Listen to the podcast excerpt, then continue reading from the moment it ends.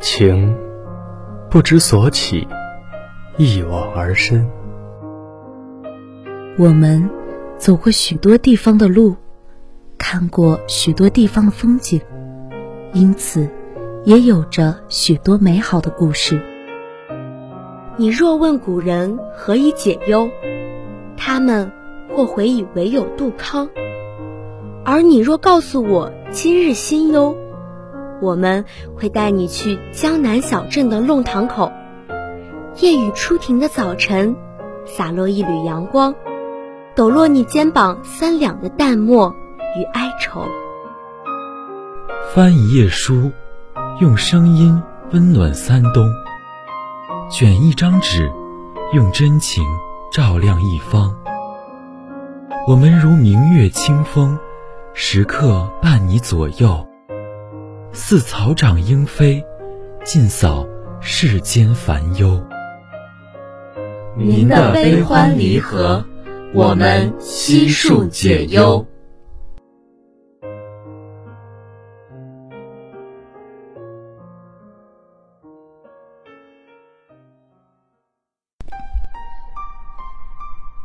斑鸠，又是那个梦。梦里笑容明亮的女孩子站在围墙上，冲他挥手。他看着对方脚底下摇摇欲坠的梯子。想要冲他喊“小心”，喉咙却怎么也发不出声来。他眼睁睁看着生命的颜色从女孩脸上褪去，过于鲜活的阳光也迅速暗淡失色。整个围墙连同一整个夏天，在他眼前生生崩塌陷落。黑白交错，机器嗡鸣，绿色闪成红色。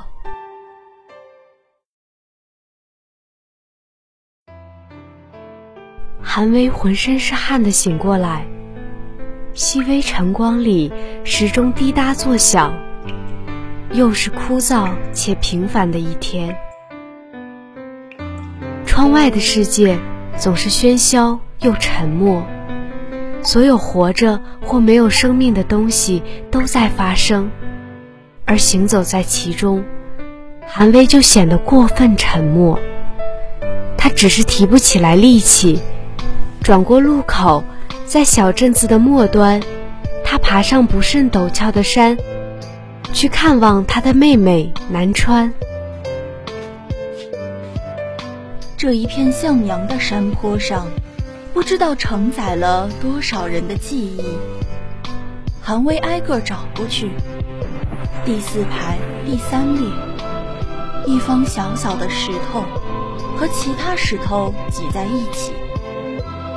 说起来也有趣，南川从前明明是个绝顶叛逆、绝顶麻烦的少女，而她如今栖身于此。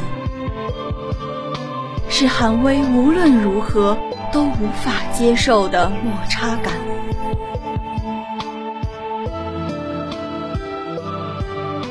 今天的太阳又高又亮，热度也扑面而来，裹挟着韩薇一身漆黑的长衣长裤，全部的光坠在她身上，累得他喘不上气来。他在刻着名字的石头前落座。把那一块象征着南川的土壤遮在自己的阴影下。头昏脑热之际，他还有精力分神，想起第一次见到南川，在这个他出生的小镇子上，在邻家院子的墙头。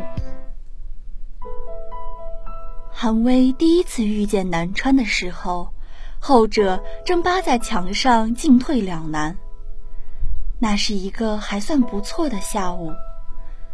韩薇刚和母亲搬来这个镇子，想要在院子里看会儿书。墙头上窸窸窣窣的声音打乱他的思路，他根本不想理会墙头上莫名其妙的女孩子，搬着小马扎就要回屋里。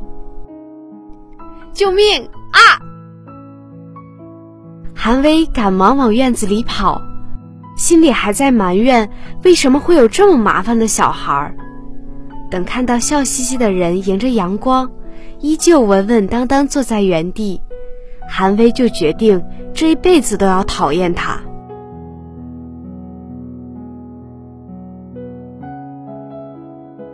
纵使那个他从未见过的人真的从墙头上掉了下来，之后带着满头他家院子里的杂草和依旧灿烂的笑容和他打招呼。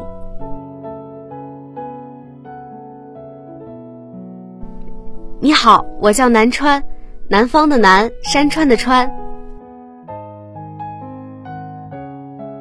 韩薇也丝毫提不起对结识陌生人的兴趣。最后，南川终于得知他的名字，还是在双方的父母都在场，并且宣布他们四个即将成为重组家庭的时候，有点尴尬的。南川一向无所谓的性子都觉得尴尬，可韩薇点点头，轻描淡写的说话：“叔叔好，我叫韩薇。”之后就捧着书缩在角落里。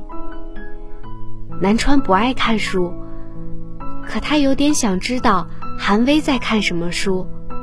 他走过去，只来得及看到扉页上。斑鸠两个字，书本被合上，韩薇一脸淡漠地盯着他。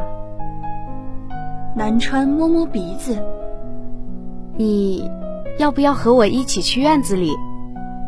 韩薇把书搂在胸口，看到门外面正往里张望的神情担忧的母亲，低下头说：“去干什么？”南川眼睛转了转。从床底下摸出一小袋花种和一把小铁锹，拉着韩薇的手往外跑。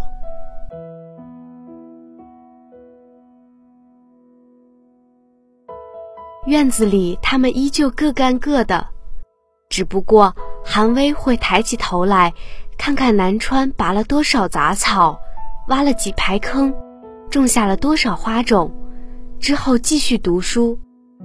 可脑袋里只看得进去“斑鸠”，只停在那两个字上。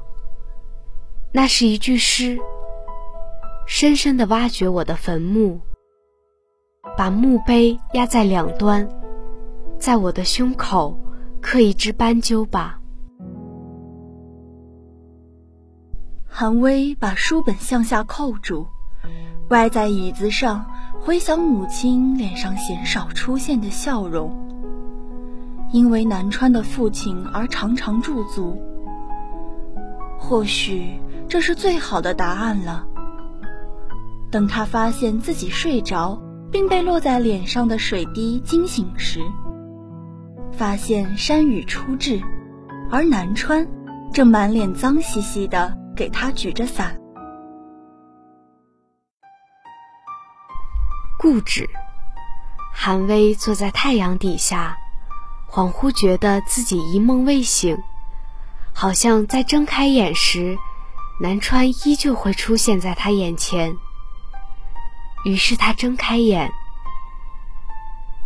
南川站在那一群熙攘的石块之间，表情复杂的看着他。韩薇，你不会真的来挖坟吧？梦境，摇摇欲坠的梯子。暗淡的阳光，整个围墙连同一整个夏天，在他眼前生生崩塌陷落。黑白交错，机器嗡鸣，绿色闪成红色。韩薇惊醒，细微晨光里，时钟滴答作响，而南川正伏在沙发上熟睡。头发仍未变长，不是他最后见到的样子。他觉得自己好像重置，在梦境与现实的洪流之间挣扎。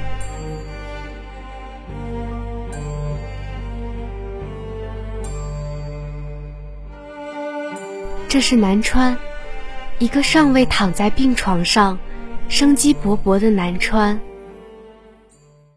韩威简直想把这个没心没肺的家伙揪起来，掐着他的脖子怒吼，又不知道自己的愤怒来自哪里。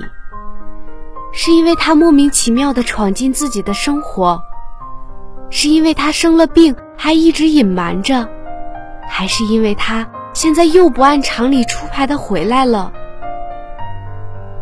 韩威像只怨灵，蹲在南川眼前，仔细的看他。原来二十岁时自己远离的南川是这个样子。短头发硬得像流浪狗的毛，刘海歪在一边，露出来尚且青涩的面容，还未铺上厚重的妆。空气似乎在他的呼吸声里安静下来。韩威突然什么都听不见，只望着南川胸口起伏的频率出神。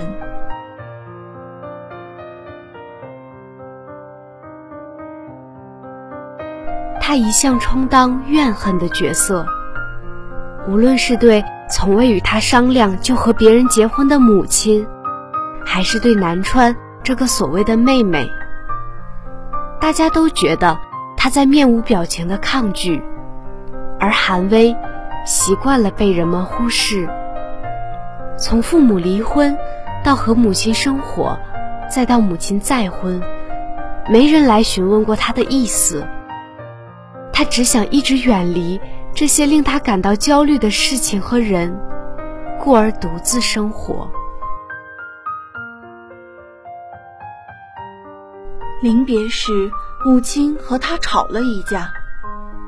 二十岁的南川站在角落里不出声。韩威那时候决定让出自己的位置，让能够生活在一起的人们快乐一点。离开家许多年，韩威都没有后悔。直到再与南川相见，他化着苍白的妆，半长的头发遮住脸颊。南川依旧笑着递给他一本书，打开扉页，是“斑鸠”两个字。我看不懂。你为什么喜欢他？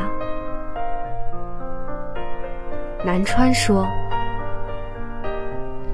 韩薇没有接过那本书，只是感到有一点被冒犯的疏离感。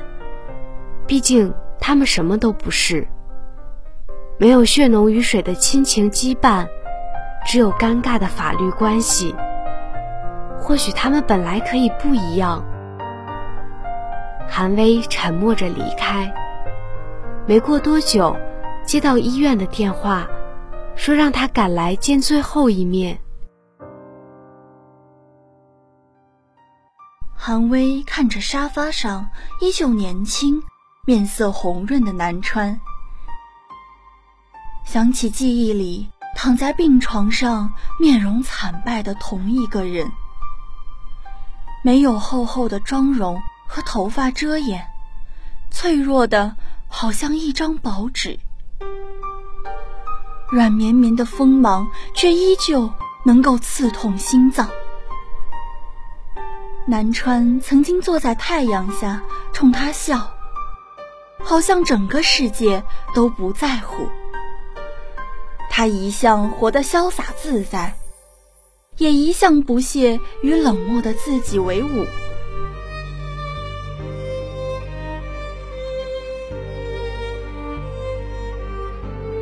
南川谁都不在乎，直到最后医生下了病危通知书，他意味不明的叫韩薇姐。韩薇没听他这样叫过自己，所有的语言都哽在喉咙里。韩薇不知道该说什么来应答，只好和南川对视着，清晰的看见对方眼睛里的疲态。机器嗡鸣，绿灯变成红灯。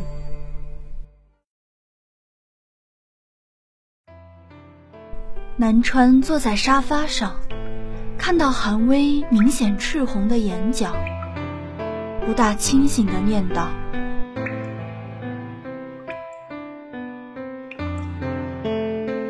你怎么这么奇怪？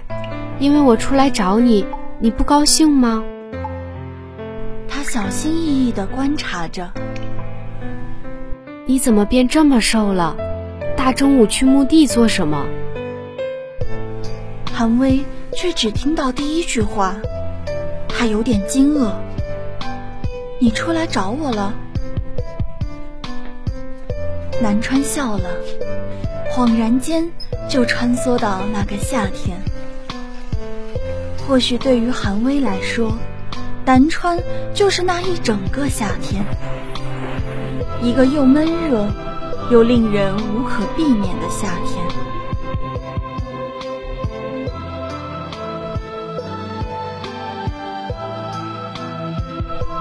那当然了。轻飘飘一句话，韩薇听着如同惊雷。我还以为你谁都不在乎，更不在乎我。韩薇努力克制住冒出头的情绪，觉得命运还真是开了个巨大的玩笑。南川眼睛转了转，叫他：“姐，我是不是不应该出现在这里？”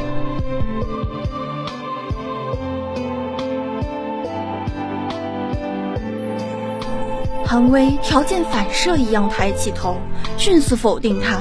不，没有，你应当出现在这里。你活得好好的。他的喉咙又哽住了，唯一能倾吐出来的，就只有他渺茫的希望。你活得很快乐，你依然拥有父母的爱和世人的喜欢，有很多朋友，依旧很潇洒，很自由。南川很自信地笑着：“我当然活得很好，连你都愿意和我说话，那么就没有什么让我担心的事情了。”韩薇感觉像是一拳砸向棉花，错综复杂的情感变成棉絮向他扑过来。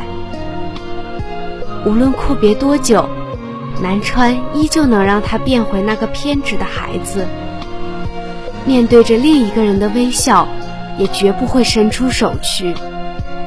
等到星光陨落，才后知后觉地想起来守护的事情。如果他伸出手了，如果他不把一切都埋在心里呢？蔷薇仔仔细细地看着南川的眉眼，里面映着小时候的影子。恍然间想起来，为什么要永远讨厌他？坐在阳光里的孩子，看起来那么讨人喜欢，而他，永远不会成为那样的光源。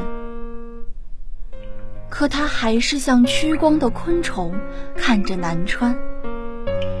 即使所有可能的关系都堕入谷底，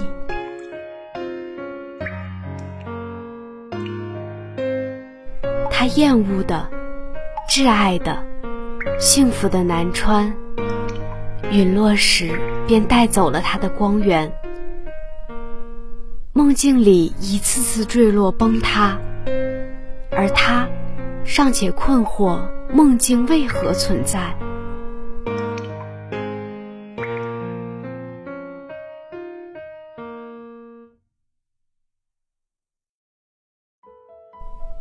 我想变成一只斑鸠。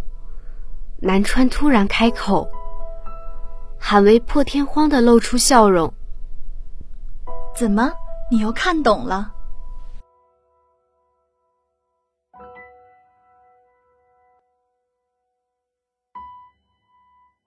我又没说过我看不懂。南川撇嘴，莎士比亚不是写过斑鸠和凤凰吗？斑鸠羡慕凤凰。为了捍卫他而死去，可是他有没有想过，凤凰也会为他而死。南川盯着韩威，眼神里好像什么都知道一样。韩威不动声色地掩饰住颤抖。所以，斑鸠和凤凰没有什么区别吗？南川漫不经意地回答他：“当然有区别喽，凤凰是凤凰。”斑鸠是斑鸠，他的声音沉静下来。可他们甘愿为对方死去，又有什么分别呢？梦里，笑容明亮的女孩子站在围墙上，冲他挥手。韩薇张开眼，太阳已经快要落山。低头去看四四方方的石头，正中央刻着一只斑鸠，正如书中他读到的那样。